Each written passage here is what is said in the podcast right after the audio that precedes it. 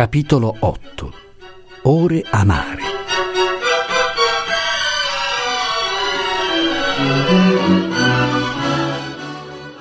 L'ultimo dì dell'anno, mentre Franco stava scrivendo le minutissime istruzioni che intendeva lasciare a sua moglie per il governo del giardinetto e dell'orto, mentre lo zio rileggeva per la decima volta la sua favorita storia della diocesi di Como, Luisa uscì a passeggio con Maria. Splendeva un tepido sole, non vera neve che sul Bisgnago e sulla Galbiga.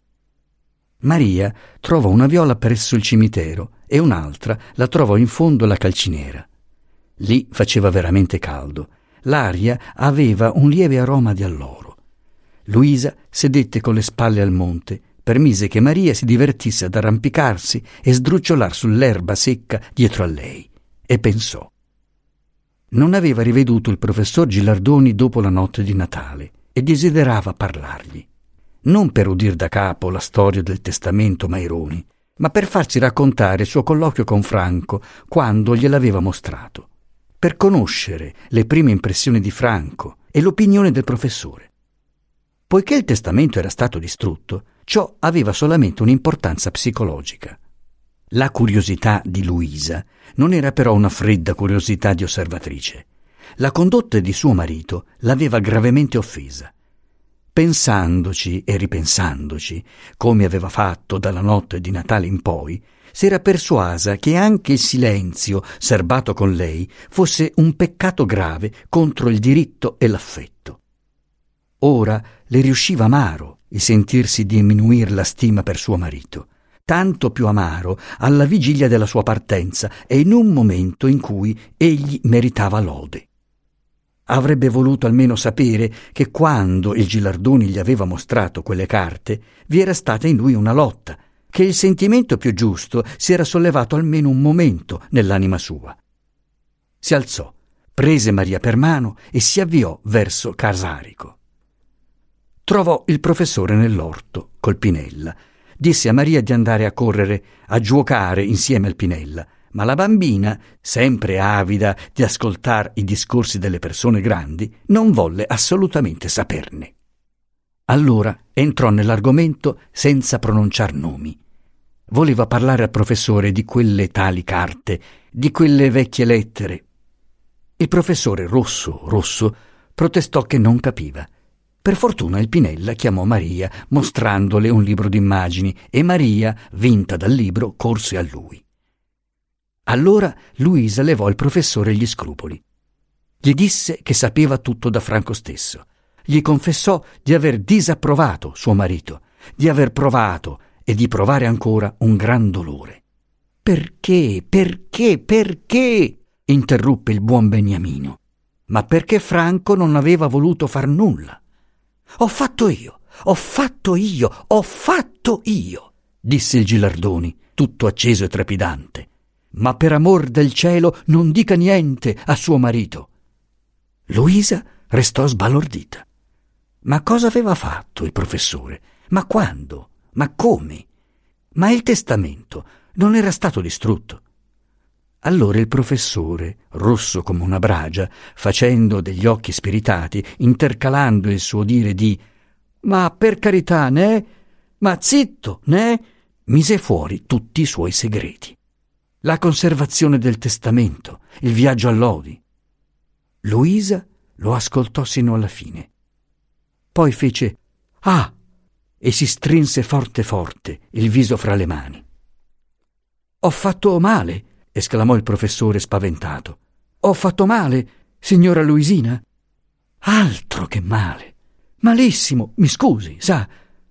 Lei ha avuto l'aria di andare a proporre una transazione, un mercato e la marchesa crederà che siamo d'accordo. Ah! Ella strinse e scosse le mani congiunte come se avesse voluto rimaneggiarvi, rimpastarvi dentro una testa professorale più quadra. Il povero professore costernato andava ripetendo Oh signore, oh povero me, oh che asino, senza tuttavia comprender bene quale asinata avesse commesso. Luisa si buttò sul parapetto verso il lago a guardare nell'acqua. Balzò su a un tratto. batté il dorso della destra sul palmo della sinistra. Il suo viso si illuminò. Mi conduca nel suo studio, diss'ella. Posso lasciar qui Maria? Il professore accennò di sì e l'accompagnò tutto palpitante nello studio. Luisa prese un foglio di carta e scrisse rapidamente. Luisa Maironi Riget fa sapere alla marchesa Maironi Scremin che il professore Beniamino Gilardoni è un ottimo amico di suo marito e suo, ma che ne fu disapprovato per l'uso inopportuno di un documento destinato a sorte diversa, che perciò nessuna comunicazione si attende né si desidera da parte della signora marchesa. Com'ebbe scritto, tese silenziosamente la lettera al professore. Oh no! esclamò il professore dopo aver letto. Per amor del cielo, non mandi questa lettera. Se suo marito lo sa, pensi che dispiacere immenso per me, per lei. E come suo marito non lo avrebbe a sapere? Luisa non rispose.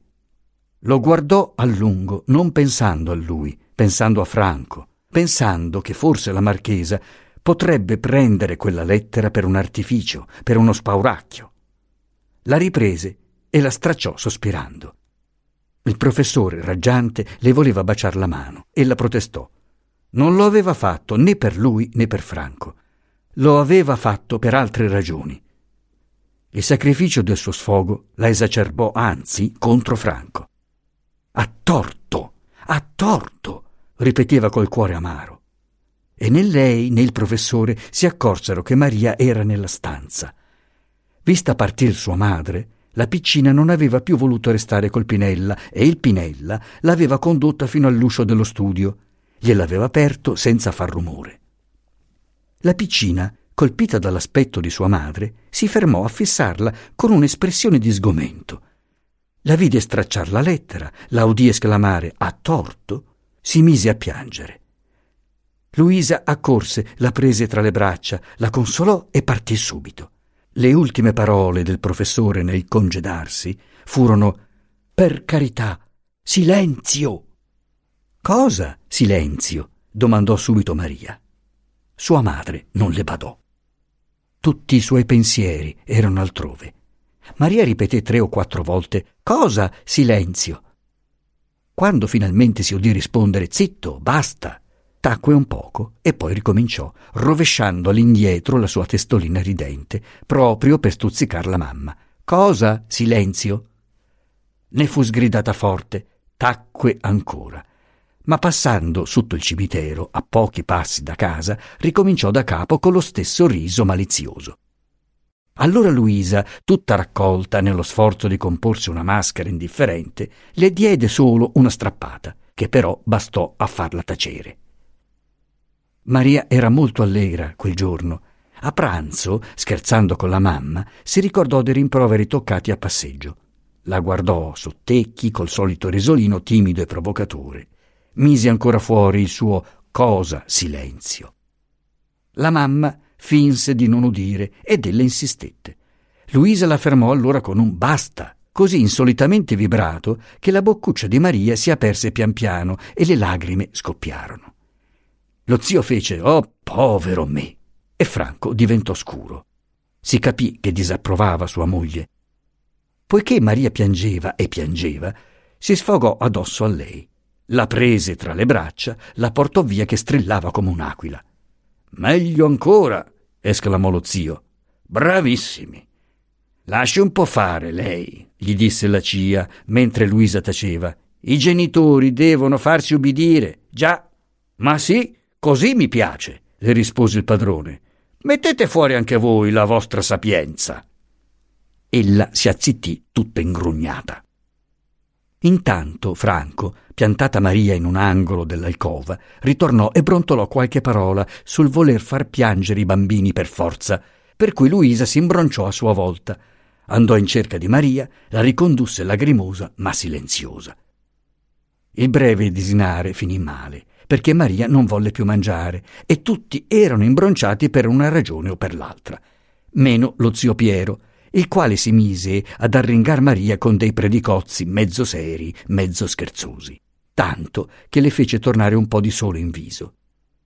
Dopo pranzo, Franco andò a vedere di certi vasi che teneva nel sotterraneo sotto il giardinetto pensile e prese Maria con sé. La interrogò benignamente, vedendola ormai allegra sull'origine di tanti guai. Che significava questo cosa silenzio? Non lo so. Ma perché la mamma non voleva che tu dicessi così? Non lo so. Io dicevo sempre così e la mamma mi sgridava sempre. Quando? A passeggio. Dove sei stata a passeggio? Dal signor Ladroni. Lo zio le aveva facilitato il nome del professore così. E ha incominciato in casa del signor Ladroni a dire questa cosa. No, è stato il signor Ladroni che ha detto così alla mamma. Cosa ha detto? Ma papà, non capisci niente. Ha detto, per carità, silenzio. Franco non parlò più. La mamma ha stracciato una carta, anche, dal signor Ladroni, soggiunse Maria, stimando ora far tanto maggior piacere a suo padre quante più cose gli raccontava di questa visita. Suo padre le impose di tacere. Ritornato in casa, domandò a Luisa, con un viso poco benevolo, perché avesse fatto piangere la bambina. Luisa lo guardò. Le parve che sospettasse, gli domandò risentita se dovesse giustificarsi di queste cose. Oh no, fece suo marito freddo, e se ne andò in giardinetto a vedere se le foglie secche al piede degli aranci e la paglia intorno al tronco fossero in ordine, perché la notte si annunziava rigida.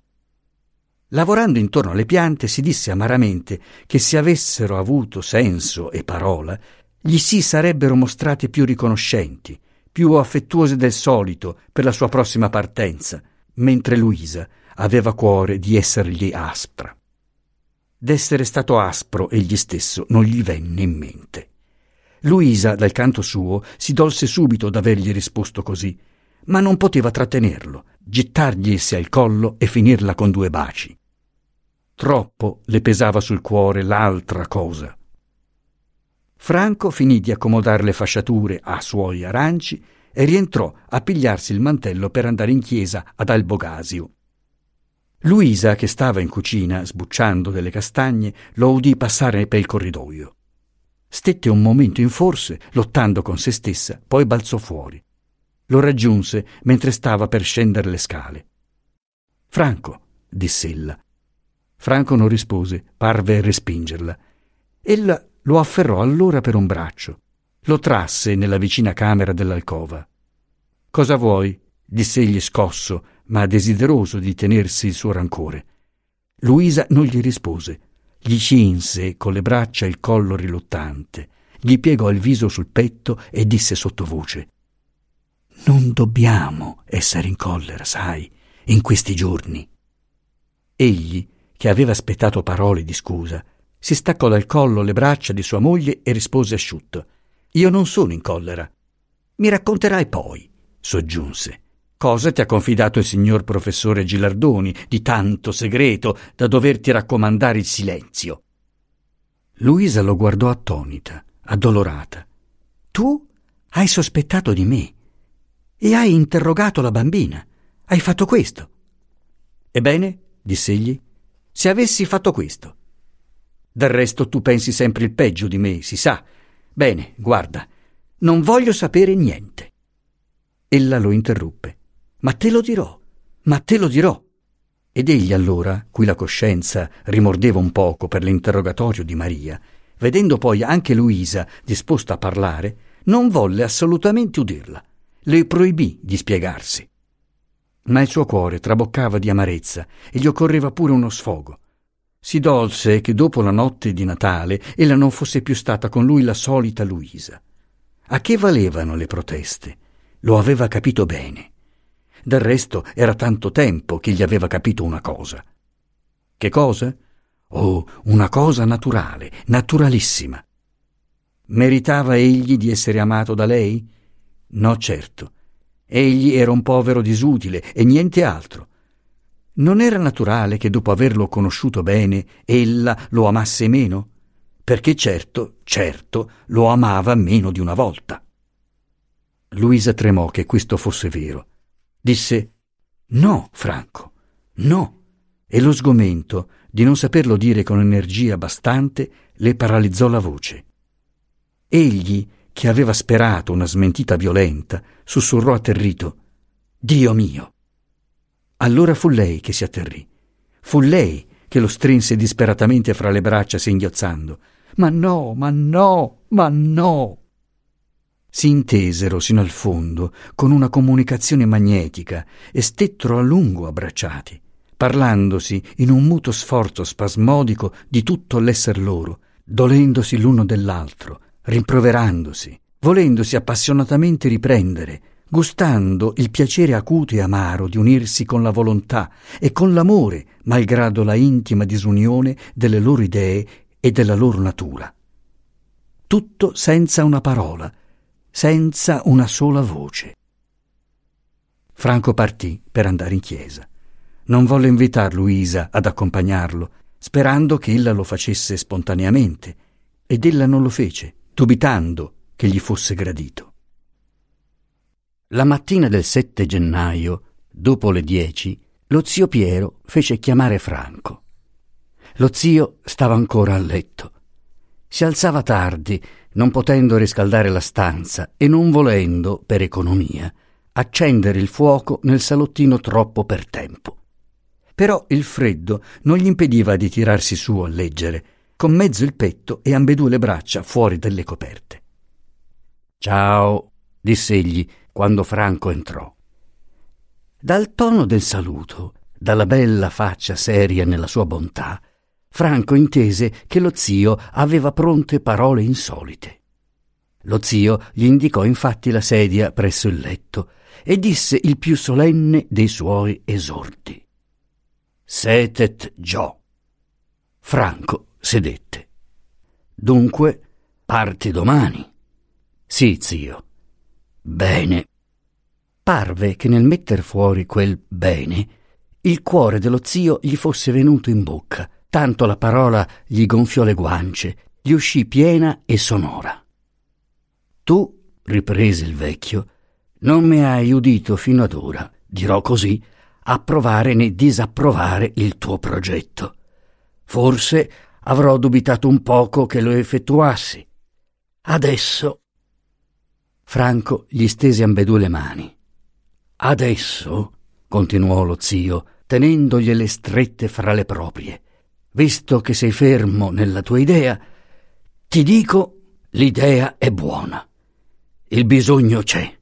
Va, lavora. Il lavoro è una gran cosa. Dio ti faccia incominciare bene e poi ti faccia perseverare, che è il più difficile. Ecco. Franco gli voleva baciar le mani, ma lo zio fu pronto a ritirarle. L'asa sta, l'asa sta e riprese a parlare. Adesso senti. È possibile che non ci vediamo più. Proteste di Franco. Sì, sì, sì, rispose il vecchio ritirando l'anima dagli occhi e dalla voce. Tutte belle cose, cose che bisogna dire, lascia stare. Gli occhi ripresero la loro luce seria e buona, la voce il suo tono grave è possibile che non ci vediamo più. Del resto, ti domando io cosa ci faccio oramai a questo mondo. E per voi sarebbe meglio che me ne andassi. Forse a tua nonna dispiace che io vi abbia raccolti. Forse le sarà più facile, poi, di riconciliarsi con voi. Perciò, posto che non ci vediamo più, ti prego, appena morto io, se le cose non saranno ancora accomodate, di fare qualche passo. Franco si alzò, abbracciò lo zio con le lagrime agli occhi. Testamento, riprese lo zio, non ne ho fatto e non ne faccio. Il poco che ho è di Luisa. Non occorre testamento. Vi raccomando la cia. Fate che non le manchi un letto e un tozzo di pane. Per i funerali bastano tre preti che mi cantino un requiem di cuore. Il nostro, l'Introini, è il prefetto della caravina. C'è mica bisogno di farne cantare cinque o sei per amor del candirot e del vin bianc. Per il mio vestiario lasciamo fare a Luisa, che saprà dove metterlo a posto. Il mio orologio a ripetizione lo prenderai tu per mia memoria. Vorrei lasciare un mio ricordo anche a Maria, ma come si fa? Potrai pigliare un pezzo della mia catena d'oro. Se hai una medaglietta, un crocifissino, glielo attacchi al collo con la mia catena. E amen.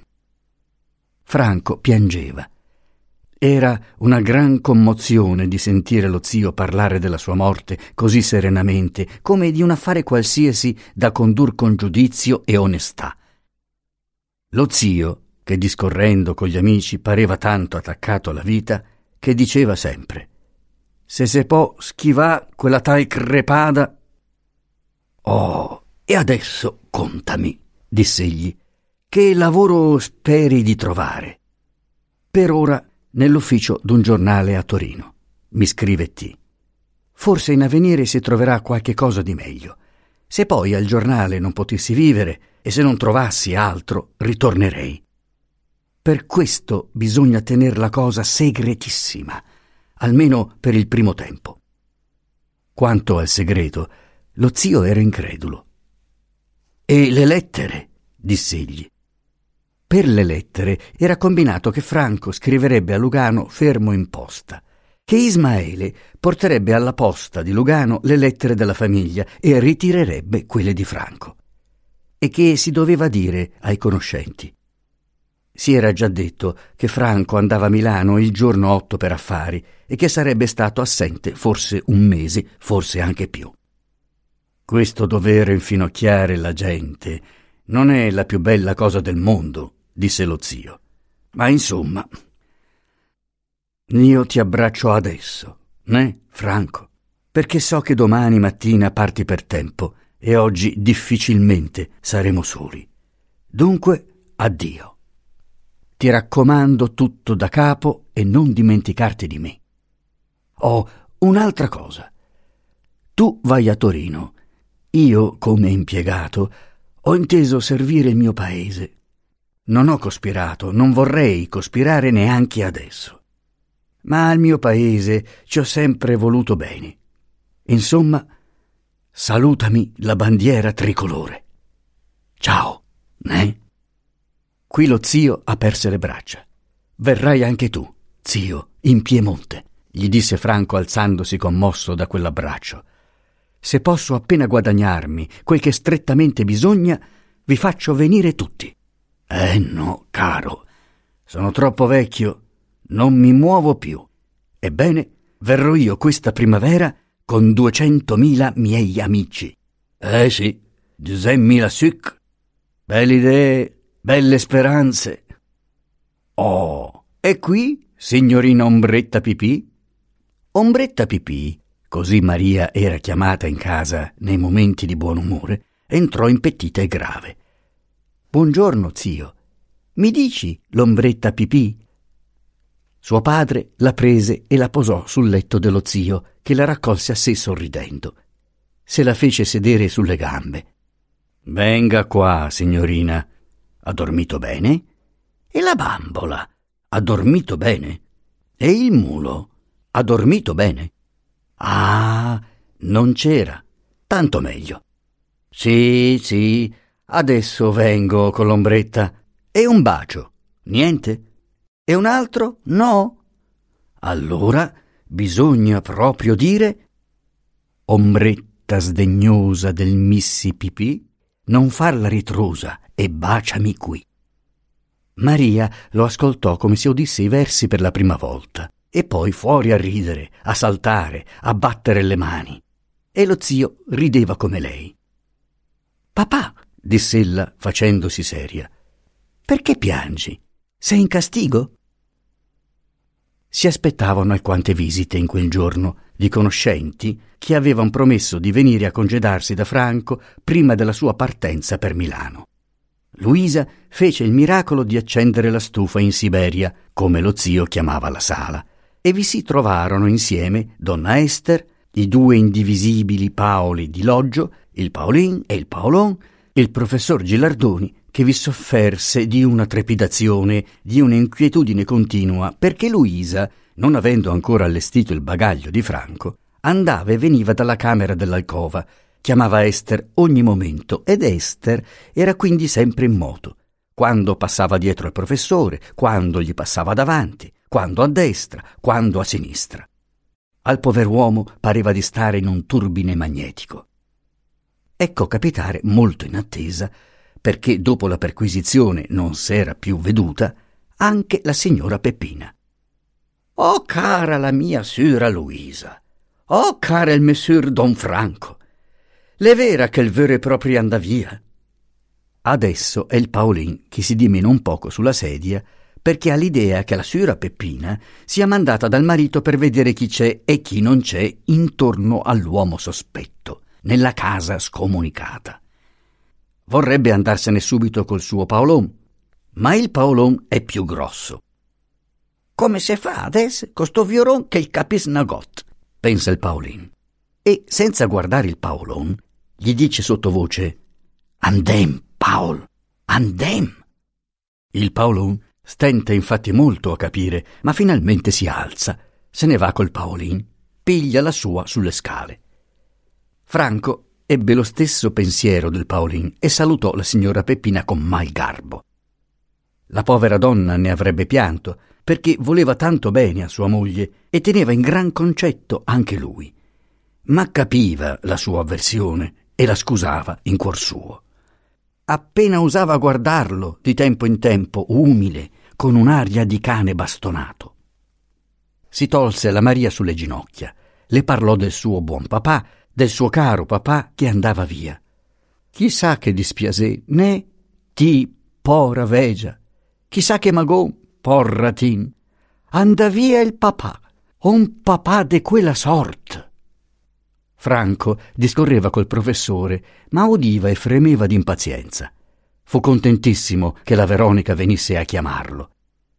Lo volevano nell'orto, vi discese. Trovò il signor Giacomo Puttini e don Giuseppe Costa Barbieri, che erano venuti per salutarlo, ma informati dal Paolin e dal Paolon, desideravano non farsi vedere dalla signora Peppina. Anche il suolo dell'orto scottava loro i piedi. Mentre il piccolo eroe magro si difendeva soffiando dagli inviti di Franco a salire in casa, il piccolo eroe grasso girava vivacemente la testa e gli occhietti come un merlo di buon umore, a guardare ora il monte, ora il lago, quasi per un'abitudine di sospetto. Scorse una barca che veniva da Porlezza. Chissà, non potrebbe essere l'I.R. commissario? Benché la barca fosse ancora lontana, pensò subito di cavarsela. Pensò di andare col Puttini a visitare il ricevitore per avere la fortuna di non trovar la sura Peppina in casa. Scambiati con Franco, saluti sommessi e frettolosi, i due vecchi leproni trottarono via a testa bassa e Franco rimase nell'orto.